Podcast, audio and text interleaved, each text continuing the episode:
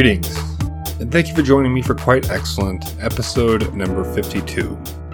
This is the penultimate episode of the 2020 2021 school year, and it is going to be a, a bit special. Students will have the choice of responding to one of two poems this week, both by poet Jose Olivares. These will not be the first time we've read and responded to his poetry. Back in November, we explored Despecho Hour at Casa Azul Restaurante Cantina. This time, we have Ars Poetica, published in Poetry Magazine in December 2019, and My Therapist Says Make Friends with Your Monsters, published April 2017 at the online literary magazine The Rumpus, whose goal is to provide a platform for new and marginalized voices.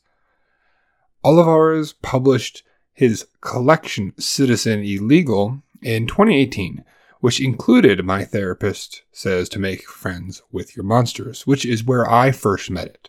The book is rich in humor and warmth with commentary about his experience in America as the son of Mexican immigrants, but also with playful diversions like Ode to Cheese Fries, which I almost selected for this assignment. Uh, it has a line that describes eating the yellow, so yellow it can only be manufactured. So what if it's fake? It has been a couple of years since I read this collection, but in, in it is a chorus titled Mexican Heaven. It's a recurring poem that changes each time it surfaces. The first iteration is worth reading in full, real quick.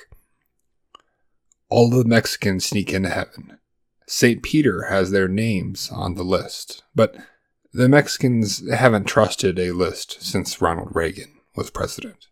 I think having my voice read this might change it quite a bit. As a rule, white people should probably avoid saying the Mexicans. I don't think that usually ends well. But I enjoy the poem too much not to share it. It is a good example of the playfulness of the book that also has this thoughtful underlying and often direct social commentary. Now, I'm clearly very eager to get to Olivares, but we need to do things in order. Our first stop needs to be with the analysis my students wrote in response to the Facebook sonnet. And before we can get to that analysis, we need to give the poem another listen. The Facebook Sonnet by Sherman Alexie. Welcome to the Endless High School Reunion. Welcome to past friends and lovers, however kind or cruel. Let's undervalue and unmend the present. Why can't we pretend every stage of life is the same? Let's exhume, resume, and extend childhood. Let's all play the games that occupy the young. Let fame and shame intertwine. Let one's search for God become public domain. Let church.com become our church. Let's sign up, sign in, and confess here at the altar of loneliness. Naturally, this is a poem that came with a lot of critique from students, uh, a lot of that specifically about social media, which makes sense. A student notes that from Mr. Alexie, living on Facebook is an extension of childhood, where things can be kind or cruel, and everything is public domain. The author is not on good terms with social media, the student says. Not all senior people, just like the author, readily embrace what technology has to offer. So I think this is a fun place to start because we do see Alexie, an older gentleman, critiquing social media, which is generally perceived as a space for younger people. Now, Facebook obviously isn't that. It's wildly popular, but it's perceived as being for older people. But another student notes that the internet has created a wall that stands between in person connection according to this poem. And there are a number of students who agree with this reading.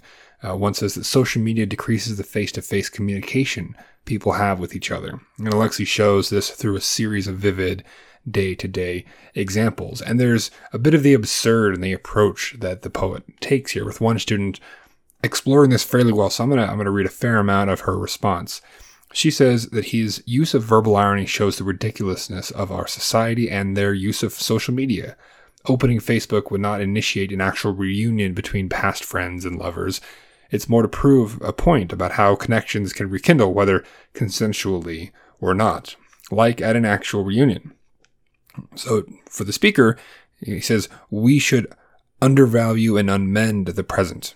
The student says we definitely should not. There's a smiley tone, she says, that accentuates the absurdity of our actions, which is described later in her response as foolishness. Now, one of the critiques were related to how social media can remove us from the present moment. A student says that although social media is intended for keeping up the present, people are often caught in a spiral from the past in the endless high school reunion. Another notes that Facebook is portrayed as a way of allowing the reader to have a reunion with past friends and lovers. However, the present slowly becomes irrelevant to the speaker. Elsewhere, the speaker exposes how social media causes us to undervalue the present because we're busy pretending. We're not in the present moment, but the childish one where we get to play games. Along this line is a student who notes that the line about undervaluing and unmending the present. This is a suggestion that the speaker views meeting up with people from the past as kind of damaging. And yet it presents this as kind of an, an excited, enthusiastic command. Let's do this. The student says that the poet uses events throughout our lifetime to show how they've become almost meaningless now that social media is around. We all undervalue and unmend the present when we upload something that will always stay alive and follow us throughout our entire lives. Now, the poem ends with a reference to loneliness, and a number of students had things to say on this subject. One noted, maybe unkindly, that Alexie seems to be making fun of Facebook moms that are reminiscing about that one class field trip in junior year to prove what social media is doing. It's keeping us in the past and isolating us from the world around us, which those altars of loneliness at the end allude to. A student notes that this means that no matter how much you share or how much you try to reconnect with others, you'll end up feeling incredibly lonely. Another notes that this is a poem about the irony of how something meant to bring everyone together has instead isolated people. Student says the extent of isolation described here is actually normalized. Social gatherings and face to face conversations are replaced with the internet, starving us of the whole definition of what it means to socialize. And this affects, in my students' readings, the places where socialization usually occurs, with a student pointing to the line that says sign up, sign in, and confess here at the altar of loneliness, and connecting that back to the references to church.com, saying, all these steps at the beginning are placed in quick succession. There's a rapidness here in the sign up, sign in, and confess it, it implies that a person seems to be very busy. They're they're just so caught up that they don't have time for other things. Maybe like the real church, which is why we have that substitute church.com. Finally, there there are some other odds and ends that I think are really interesting reads. A student notes that while this poem has four stanzas, there are sentences shared between half of them. They emphasize the phrase that is cut off. This is where we get things like unmend the present, these lines that go from one line to the next or one stanza to the next are called enjambed. And the students seem to suggest that by breaking these sentences across lines and stanzas, we're physically breaking the ideas that are being suggested there. Another student points to how the author uses metaphors to show how our lives are being replaced on the internet. The author seems to believe that we are too self centered in our online social lives that we forget about our real social lives. And one line that most students didn't look at is where it says, let fame and shame intertwine. And there's a really interesting reading here. A student suggested that this is about how you can become famous when you post something shameful. There's an opportunity to become shared wildly if you are willing to kind of degrade and debase yourself. And a student says that that's what that line is supposed to represent. Now, I think all these readings are effective and they work, but I would not be doing my job if I didn't bring up one important thing here. A number of students read this poem and thought it was saying positive things about Facebook and social media in general. And I think part of that comes from it does have a kind of forceful, encouraging, excited tone here, but all of that is fake. All of that is irony. And one of the ways we identify that is by looking for specific words and phrases that reveal that fairly clearly.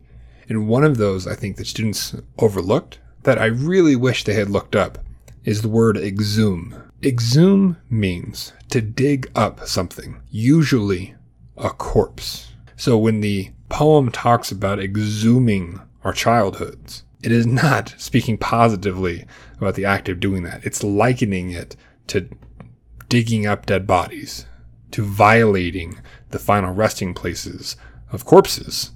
And that's pretty horrific. It'd be easy to look past, and students could be forgiven for having done so. But this is why looking up words that you're not familiar with can really change a reading if you take the time to do so.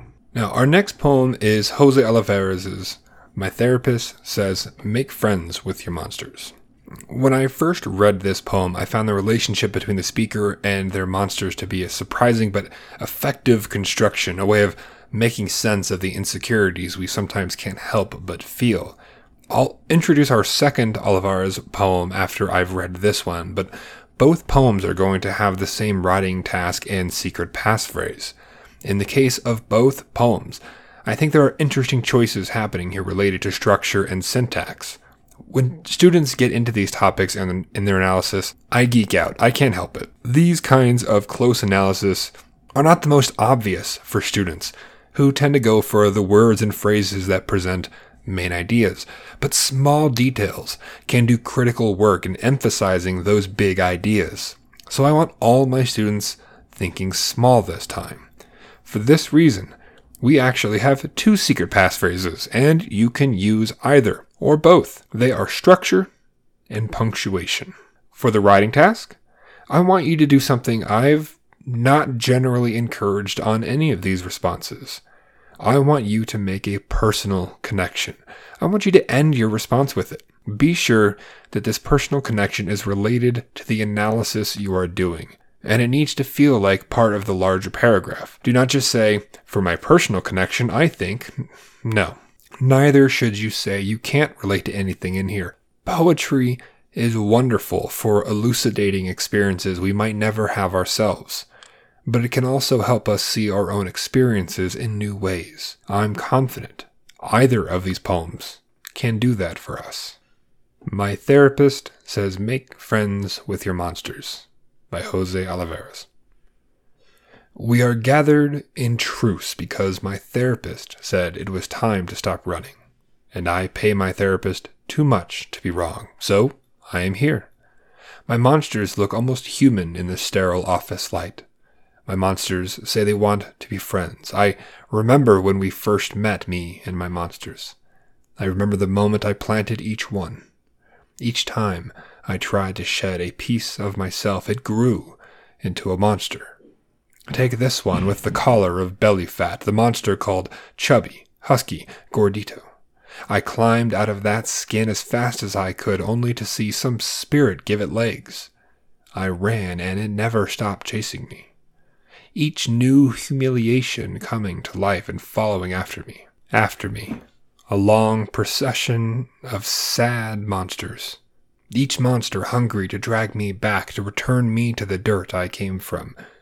Ashes to ashes, fat boy to fat. My monsters crowd around me. My therapist says I can't make the monsters disappear no matter how much I pay her. All she can do is bring them into the room so I can get to know them, so I can learn their names, so I can see their clearly toothless mouths, their empty hands, their pleading eyes. Our second poem from Jose Olivares is Ars Poetica. We've read another Ars Poetica poem back in September, Charles Bukowski's Defining the Magic. His poem repeatedly told us what a good poem is and what it can do likening it to a cold beer or a gun before ending by proclaiming that a good poem knows when to stop. Well, Olivares' take on the Ars Poetica genre definitely has a flair for an effective stop. That colon at the end just begs you to answer that closing question yourself. I'm very interested to see those answers. This poem, you'll notice, doesn't look like the poems we've done this year. You are reading it correctly. This is a paragraph. In addition to being an example of ars poetica, it is also a type of poem defined by its structure, called a prose poem, because it is written in sentences and paragraphs of prose writing. And yes, it is still decidedly poetic. I hope as you listen to and read the poem, you'll consider why the poet may have chosen a format that doesn't look like traditional poetry. Why use a format that might even lead those who have never seen a prose poem to respond by saying, no, that isn't poetry? Why use a format that doesn't look like poetry to many people in a poem about the art of poetry? Ars Poetica is read by one of my former students, Lupita Carmona, a photographer and delightful human. Here's the poem. Migration is derived from the word migrate which is a verb defined by Merriam Webster as to move from one country, place, or locality to another. Plot twist migration never ends. My parents moved from Jalisco, Mexico to Chicago in 1987. They were dislocated from Mexico by capitalism, and they arrived in Chicago just in time to be dislocated by capitalism. Question is migration possible if there is no other land to arrive in? My work?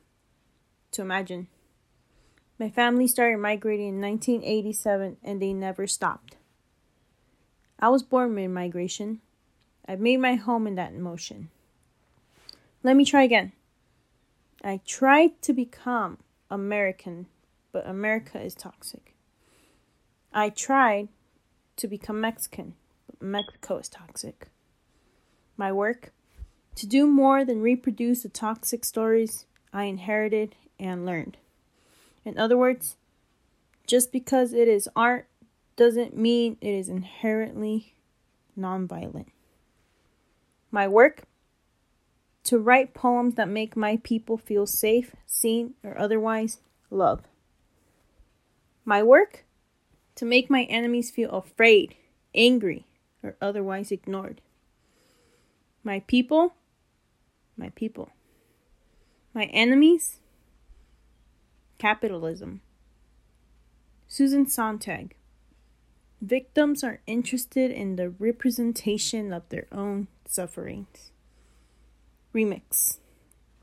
Survivors are interested in the representation of their own survival. My work Survival. Question Why poems? Answer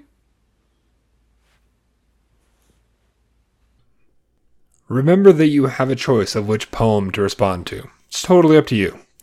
You also have a choice with our secret passphrase. Feel free to use either structure or punctuation, or both if you're feeling ambitious. Our writing task requires you to make a personal connection to the poem.